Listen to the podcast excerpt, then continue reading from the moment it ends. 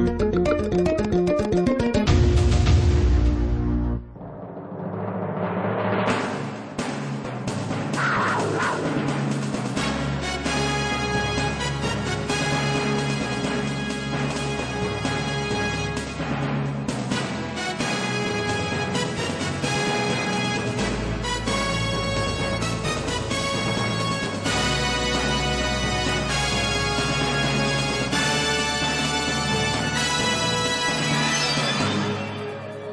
Vítajte pri relácii Zaostrené. Našim dnešným hostom bude europoslanec Ivan Štefanec za kresťansko-demokratické hnutie a člen Európskej ľudovej strany v Európskom parlamente. Venovať sa budeme aj témam, ktoré ovplyvňujú každodenný život na Slovensku, a to sú najmä drahšie ceny energie, alebo nastupujúca elektromobilita a výzvy, alebo aj problémy s ňou spojené. Otvoríme taktiež rôzne európske témy, takže ak nás budete počúvať, určite si aj trochu rozšírite obzory. Dnešnou diskusiou zaostrené vás bude sprevádzať Ivo Novák. No a teraz už prichádza čas privítať aj nášho dnešného hostia. Pán Štefanec, vítajte takto pri nahrávaní dnešnej relácie zaostrené. Ďakujem veľmi pekne za pozvanie, krásny deň všetkým. Reláciu nahrávame vopred, 1. júla, takže ak by ste si chceli, milí priatelia, pri rádiách nejakým spôsobom odkontrolovať tú aktuálnosť našich údajov, o ktorých dnes budeme hovoriť, takže toto je dátum nahrávania našej relácie.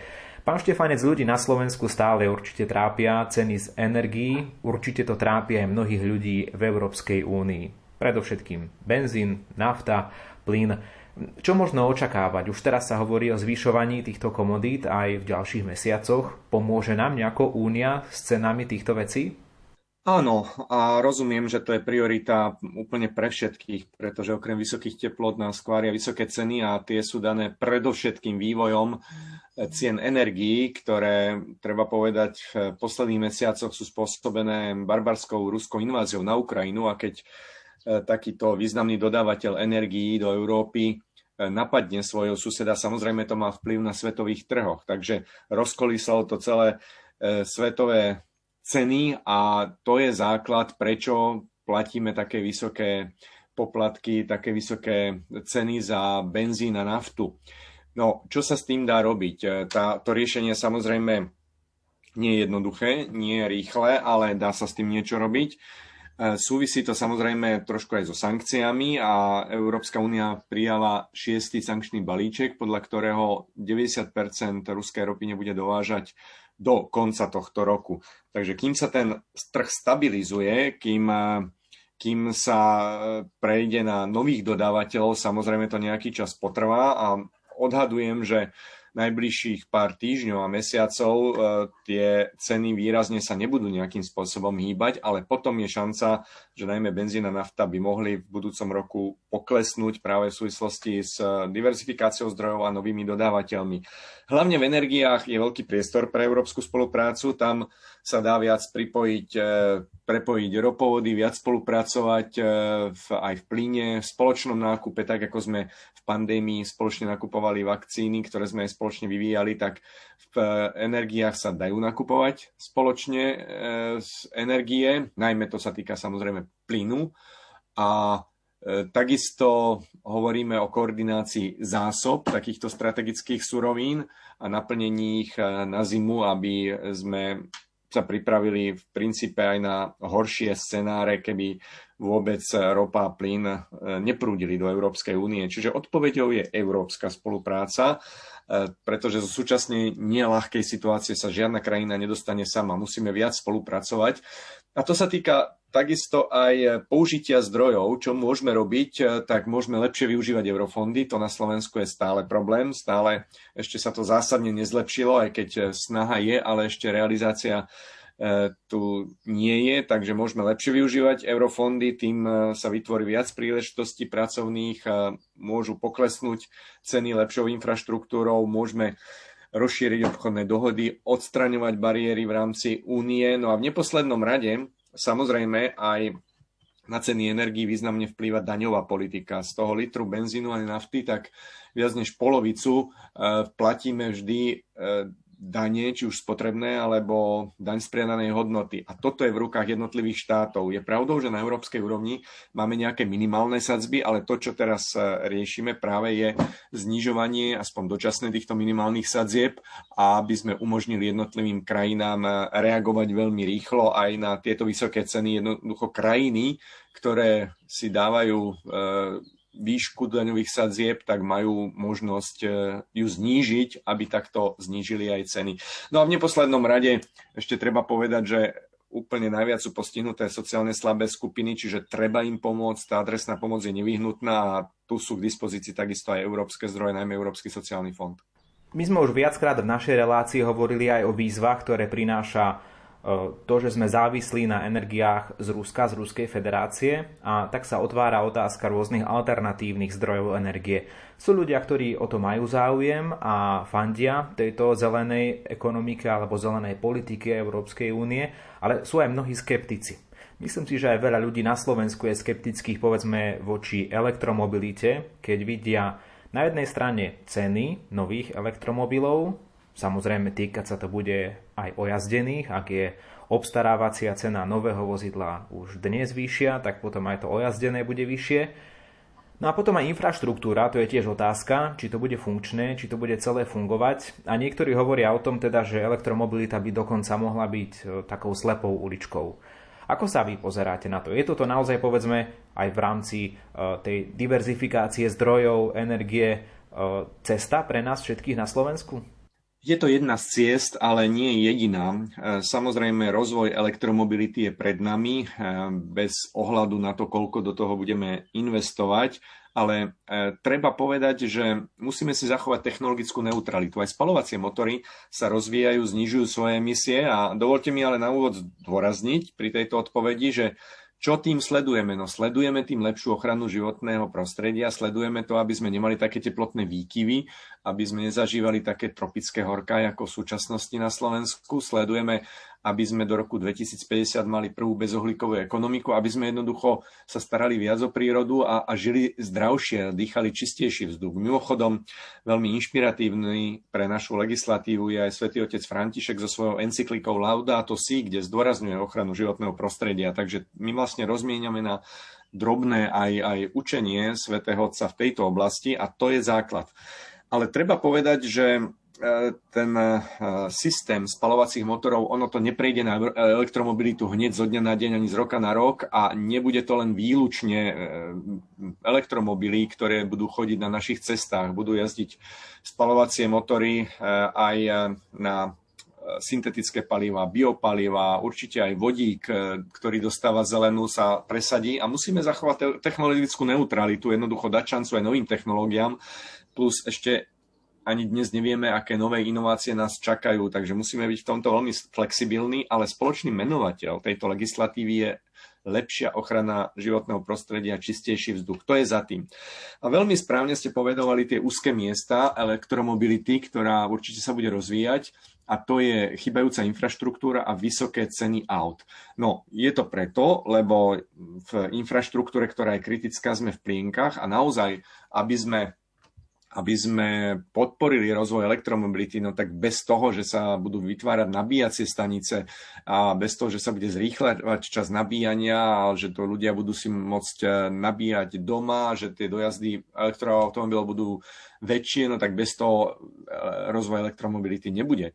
Takisto aj tie ceny zatiaľ e, nedá sa do nekonečna ich dotovať, takže momentálne sú veľmi, veľmi vysoké, ale súvisí to aj s tým, že je málo e, na trhu ešte elektroaut v porovnaní s inými autami. Práve v týchto chvíľach odhlasuje veľkú investíciu jedna automobilka na Slovensku. Budeme mať už piatú automobilku, ktorá bude výlučne v Košiciach zameraná na elektroautomobily. Čiže toto je spôsob, ako aj znížiť tú cenu elektroaut, že ich budeme jednoducho e, vyrábať viac. Teda samozrejme automobilky budú vyrábať viac a my im k tomu vytvoríme podmienky. Dokonca táto automobilka hovorí, že do roku 2030 chce robiť len elektroautomobily. V Európskom parlamente sme prijali legislatívu, že e, do roku 2035 sa budú len vyrábať spalovacie motory na benzín a diesel, potom to bude možné teda na syntetické paliva, biopaliva E, vodík bude mať samozrejme zelenú, takže postupne tie nové autá budú samozrejme čistejšie, ale naozaj je dôležité, aby boli prístupné ľuďom, aby si ich ľudia mohli dovoliť kúpiť, aby si mali kde ich nabíjať. Čiže tá energetická infraštruktúra je naozaj kľúčová a v tomto musíme naozaj zabrať, lebo aj E, keď sa pozrieme, koľko máme nabíjacích staníc na Slovensku v porovnaní s okolitými krajinami, tak veľmi, veľmi zaostávame. Tu je príležitosť takisto pre čerpanie európskych zdrojov, pre fond obnovy a odolnosti, kde je veľa peňazí aj na tento účel. Áno, a práve k fondu obnovy smeruje moja ďalšia otázka. Ľudia často vnímajú aj tieto európske témy cez to, čo sa ich bytostne dotýka. A zdravotníctvo, vôbec zdravie, to zaujíma zrejme každého. Každý má nejaké zdravotné problémy alebo minimálne v rodine má človeka, ktorý závisí na opatrovateľskej starostlivosti práve nášho zdravotníctva. Boli ohlásené veľké investície aj v zdravotníctve pôvodne, teraz sa však už hovorí len o dvoch nových nemocniciach, preto hovorím len, pretože na začiatku boli plány vyššie alebo väčšie a zdá sa teda, že opäť máme problém s čerpaním tejto európskej pomoci, tak ako sme aj v minulých rokoch nedokázali vyčerpať objem balíka peňazí určený pre Slovensko. Zdá sa, že ten problém sa opakuje opäť znova aj pri pláne obnovy. V čom je ten problém? Nedokážeme to, nedokážeme si to dobre zmanéžovať, nie sme kompetentní, No, toto je stará pesnička, ktorá nás všetkých trápi, najmä z toho hľadiska, keď na európskej úrovni bojujeme zo všetkých síl, aby sme dostali na Slovensko čo najviac peňazí a potom ich nedokážeme vyčerpať. Je, treba povedať, že v tejto oblasti my nemôžeme Slovensku sú, exekutívu suplovať. Slovenská vláda je zodpovedná za čerpanie týchto fondov a tu treba urobiť zásadné zmeny, zjednodušení tohto procesu. Určité svetelko nádeje tu je.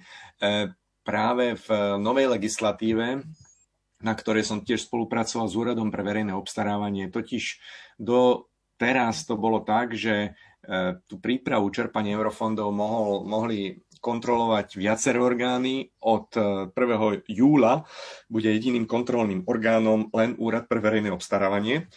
A nie len to, nie len, že bude jediným kontrolným orgánom, on bude aj vysvetľovať a robiť prevenciu pre prípadné chyby, čiže bude robiť informačnú kampaň v regiónoch, aby sa vyhol tejto chybovosti a aby ten, celý ten proces bol zjednodušený. Čiže dáva mi to nádej, že tá situácia, ktorá na Slovensku naozaj nie je dobrá v čerpaní eurofondov a je to len a len naša záležitosť, tak že sa zmení. E, veľmi chcem k tomu pomôcť, preto sledujem túto situáciu. Pravidelne hovorím e, s, s, so slovenskou exekutorou, ako som spomínal, aj s úradom pre verejné obstarávanie a verím, verím, že sa to postupne zlepší. Vidím tam nasadenie zo strany slovenskej vlády. Ešte konkrétne kroky nie sú všetky také, ktoré by mohli byť, ale jak som hovoril, to, tá, tá legislatíva sa zjednodušuje. A takisto práve v posledných dňoch prišlo ďalších 400 miliónov eur z tohto balíka a je dôležité si uvedomiť, že tieto peniaze z Fondu obnovy a obvolnosti, ktorých je cez 6 miliard, tak neprídu k nám bez toho, aby sme urobili reformy. Aj na tie nemocnice, na tú sociálnu starostlivosť, ktorú tak potrebujeme kriticky zlepšiť, najmä pre našich e, starších spoluobčanov, tak potrebujeme tie peniaze vyčerpať, aby sme čerpali nielen na nové nemocnice, ale aj na opravu a zlepšenie existujúcich nemocníc a domov sociálnej služby. Naozaj, toto je šanca, ktorá sa nebude opakovať v oblasti čerpania výnimočných zdrojov v, vo Fonde obnovy odolnosti, preto mi na tom veľmi záleží, ale ten proces je nádejnejší, ako tom bolo v minulosti, že proste už sa to začína postupne rozbiehať, takže verím, keď budeme o budúce o tom hovoriť, že tie čísla budú lepšie.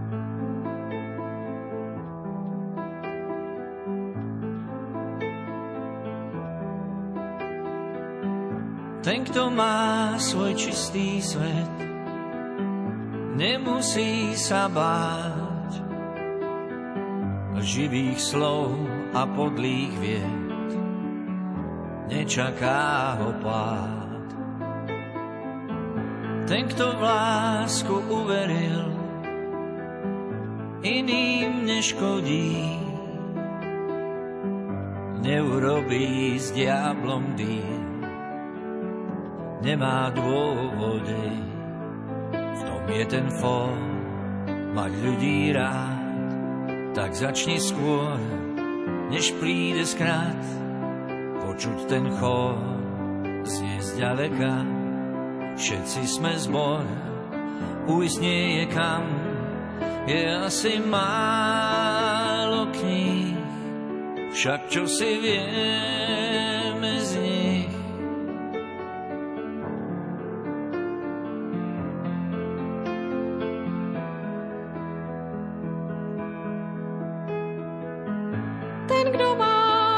čistý svět, nemusí se bát živých slov a podlých věd. Nečeká ho pád. Ten, kdo v lásku uvěřil, jiným neškodí.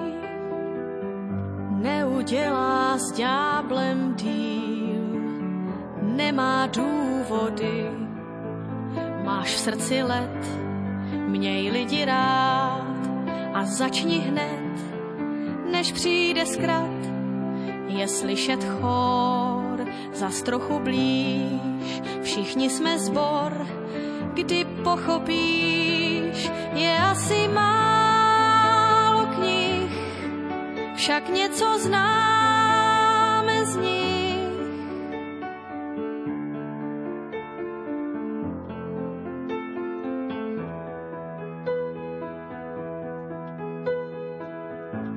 veľkých slov a krásnych tém staviaš ten svoj hrad.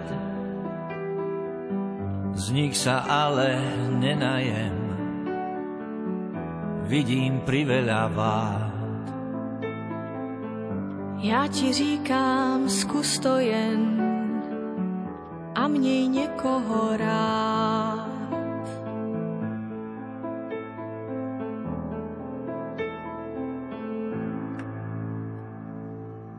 O aktuálnom dianí v domácej i zahraničnej politike sa rozprávame s europoslancom za KDH Ivanom Štefancom, členom Európskej ľudovej strany.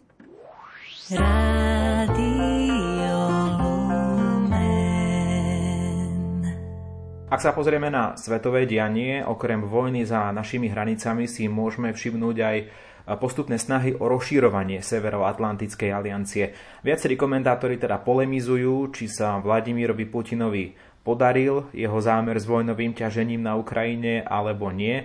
V každom prípade vidíme tu jeden pohyb, ktorý si zrejme asi neželal a to je to, že severské, doteraz neutrálne pôsobiace krajiny sa rozhodli vstúpiť do Severoatlantickej aliancie.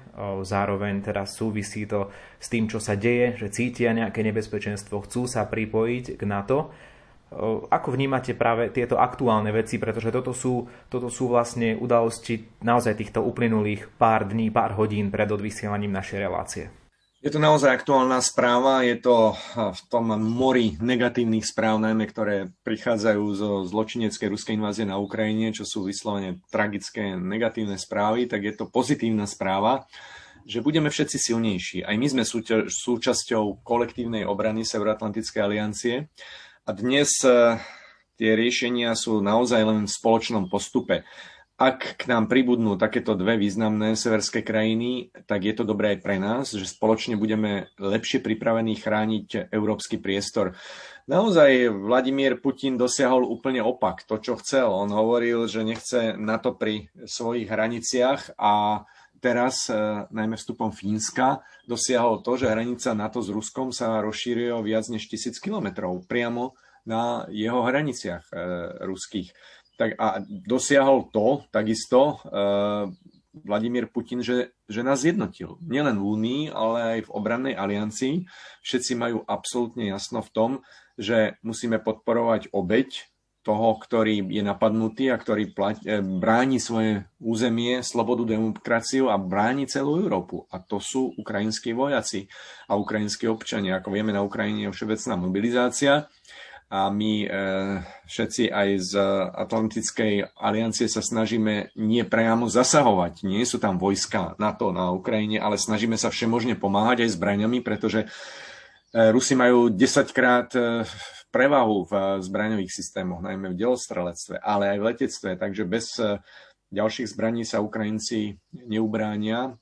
Ja som na Ukrajine bol aj dva týždne po vypuknutí invázie naozaj som tam videl veľmi zlé veci. E, jasne v Buči, Irpine, Kieve bolo jasné, že, že útočili ruskí vojaci na civilné objekty. Nie na vojenské, ale na civilné objekty od prvého dňa invázie. Takže tu sa jedná doslova o genocídu, ktorú nemôžeme ne- tolerovať e, v európskom priestore a o to je dôležitejšie, že si to krajiny uvedomujú aj také dôležité ako Švedsko a Fínsko a posilnia náš obranný blok. Jedna vec je váš názor na ruskú inváziu, druhá vec je to, že mnohí aj poslucháči Rádia Lumen bez ohľadu na to, kto je v práve, kto nie je v práve, by si želali predovšetkým mier, pokoj zbraní. Ako sa aktivizuje v tejto téme Európska únia? Snaží sa prispieť k tomu, aby sa e, nielen bojovalo, ale aby teda nejakým spôsobom sa prestalo bojovať? Angažujeme sa v tom denne. Ja som sa práve vrátil z Istanbulu, kde sme s kolegami navštívili patriarchu Bartolomea I., hlavu pravoslavnej cirkvi, ktorý veľmi jasne odsudzuje ruskú agresiu. Navštívili sme ho hlavne preto, aby sme hovorili o podpore časti pravoslavnej e, cirkvi tejto nezmyselnej vojne. Musíme urobiť všetko, čo je v našich silách pre mier, pre obnovenie mieru v Európe, lebo Európska únia je mierový projekt. Takže toto je v našom prvoradom záujme pomôcť obeti a obnoviť mier pomôcť ľuďom, ktorí trpia a jednoducho zabezpečiť mierové riešenie. A v tomto sa nemôžeme e, bať hovoriť s hocikým. Ja už som dvakrát písal e, patriarchovi Kirilovi, e, ruskému patriarchovi, ktorý, ktorý podporuje bohužiaľ túto zločineckú vojnu úplne nepochopiteľne, pretože žehná zbranie, ruské zbranie, ktoré bombardujú chrámy. Na Ukrajine už bolo viac než 100 chrámov e, e, zničených, zbombardovaných, vypálnych. Sú tam zabíjani nielen nevinní civilisti, ženy, deti, ale aj kňazi, aj, aj duchovní.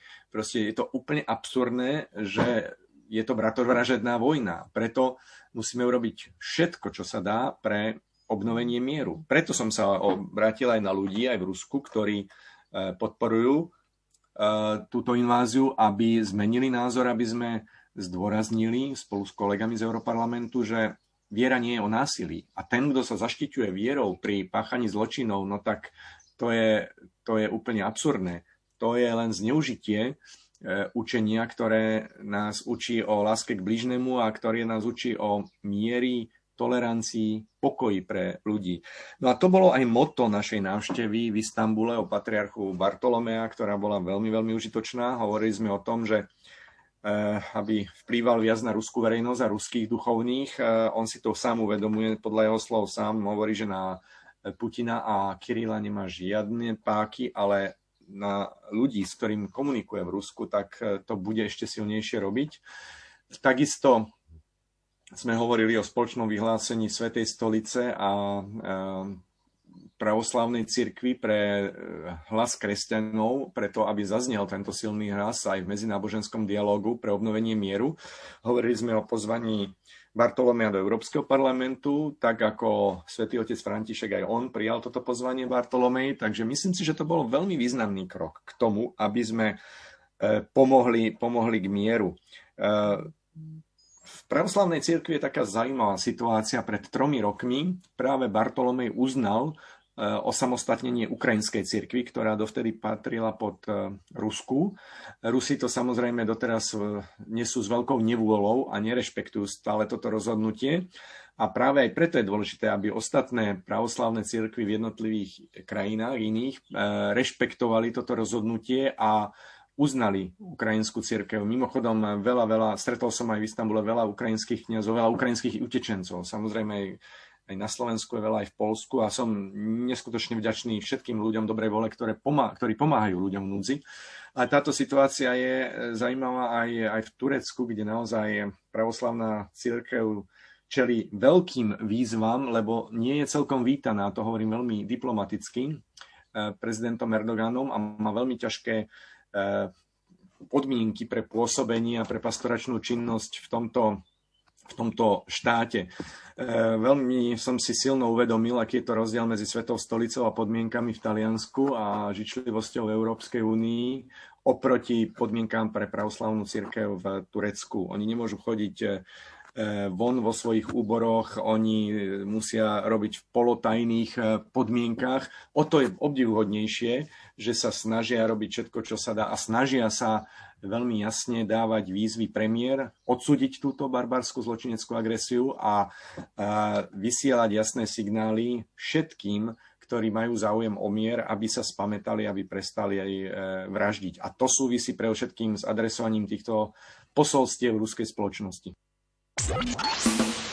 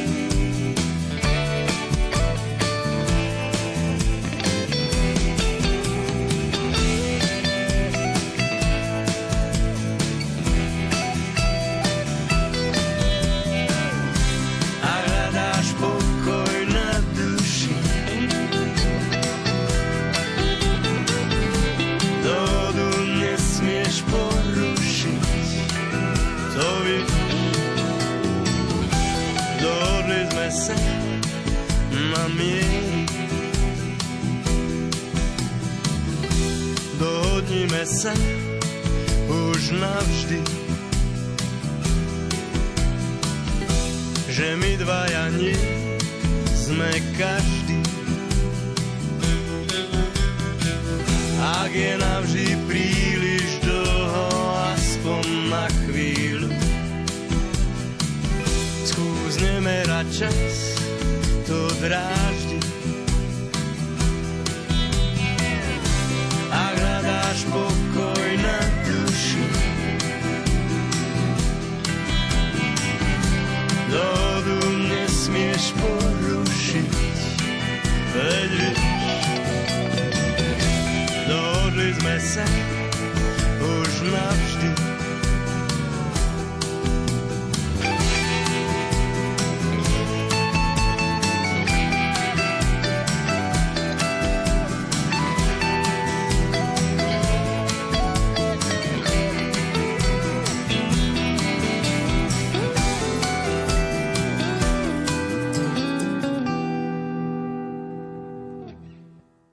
Nabíjačky, to je téma, ktorú ste už viackrát prezentovali aj na vlnách Rádia Lumen. Prišli ste s iniciatívou jednotných koncoviek pre nabíjačky do všetkých mobilov.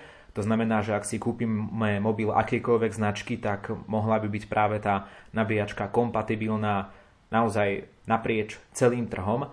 Aký je stav tohto užitočného návrhu? Som veľmi rád, že táto moja iniciatíva je úspešná a nakoniec po schválení Europarlamentom sa dohodli aj všetky členské štáty, že do dvoch rokov, od druhej polovice roku 2024 budeme mať v Únii jednotnú nabíjačku pre všetky mobily, tablety a elektronické zariadenia, ktorá bude založená na koncovke USB-C, tak ako poznáme ju z mnohých notebookov a niektorých mobilov už, tak toto bude koncovka, ktorá bude rovnaká pre všetky mobily. Nebolo to jednoduché a je to taký celkom jednoduchý nápad, ale podľa mňa veľmi, veľmi užitočný, ale nebolo to jednoduché presadiť, lebo niektorí výrobcovia E, protestovali, najmä firma Apple, ale nakoniec sa to podarilo presadiť, všetci to budú musieť rešpektovať. A nielen myslím, že to zvýrazní zjednodušenie e, manipulácie s telefónmi a keď si niekto zapudne nabíjačku, no tak nemusí hľadať tú špecifickú do svojho telefónu, ale tá jedna bude pasovať e, pre všetkých, takže myslím, že to bude postupne ten vývoj smerovať k tomu, že telefóny sa budú bez nabíjačiek predávať, lebo tá jedna bude pasovať do všetkých a okrem toho zjednodušenia života pre ľudí to výrazne povedie aj k e, zníženiu elektronického odpadu práve z tých káblov, čo tiež nie je e, nemalý dopad. Takže myslím si, že e, tento nápad, ktorý sa podaril, a veľmi sa teším, že sa podaril, tak bude mať pozitívny vplyv pre všetkým pre manipuláciu ľudí s telefónmi a slúchatkami a reproduktormi, ale samozrejme aj aj z hľadiska lepšej ochrany životného prostredia. Blíži sa leto, možno tak odľahčíme smerujúc k záveru našej dnešnej diskusie. Ako budú fungovať počas leta europoslanci, europolitici? Vieme, že napríklad naša Národná rada má e, prázdniny a tak samozrejme nastupujú aj, aj dovolenky. Tých príležitostí na stretnutie už nie je tak veľa v tom pracovnom živote, ale aj v tom súkromnom. Budete sa týmto smerom posúvať aj vy v nasledujúcich mesiacoch v júli a v auguste? Určite pár dní si nechám na dovolenku, ale potom až v druhej polovici augusta, pretože júl je pre mňa vyslovene ešte pracovný. Máme plenárne zasadnutie, máme zasadnutie výborov v Európskom parlamente. No osobitne pre mňa ešte bude pracovný aj preto, lebo musím absolvovať e, niekoľko návštev Kene. E, tento týždeň som bol menovaný najvyšším predstaviteľom pre zahraničnú politiku v rámci únie pánom Borelom do pozície E, vedúceho pozorovateľskej misie na voľby v Kenii. Takže je to, je to aj veľká česť e, pre Slovensko, že sme dostali takúto významnú pozíciu. Ja sám budem mať na starosti 170 ľudí, pozorovateľov z celej únie, ktoré, ktorých budem riadiť. A včítanie samozrejme zamestnancov a podporného personálu, mnohí z nich už sú v Kenii.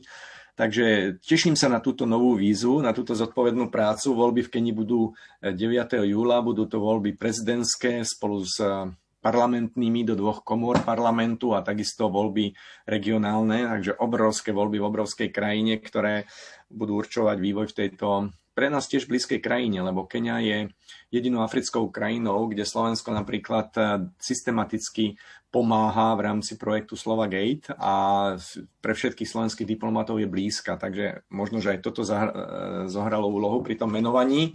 A teším sa na túto prácu. No okrem toho, budem robiť tak ako každý rok e, akciu Dovolenkuj doma.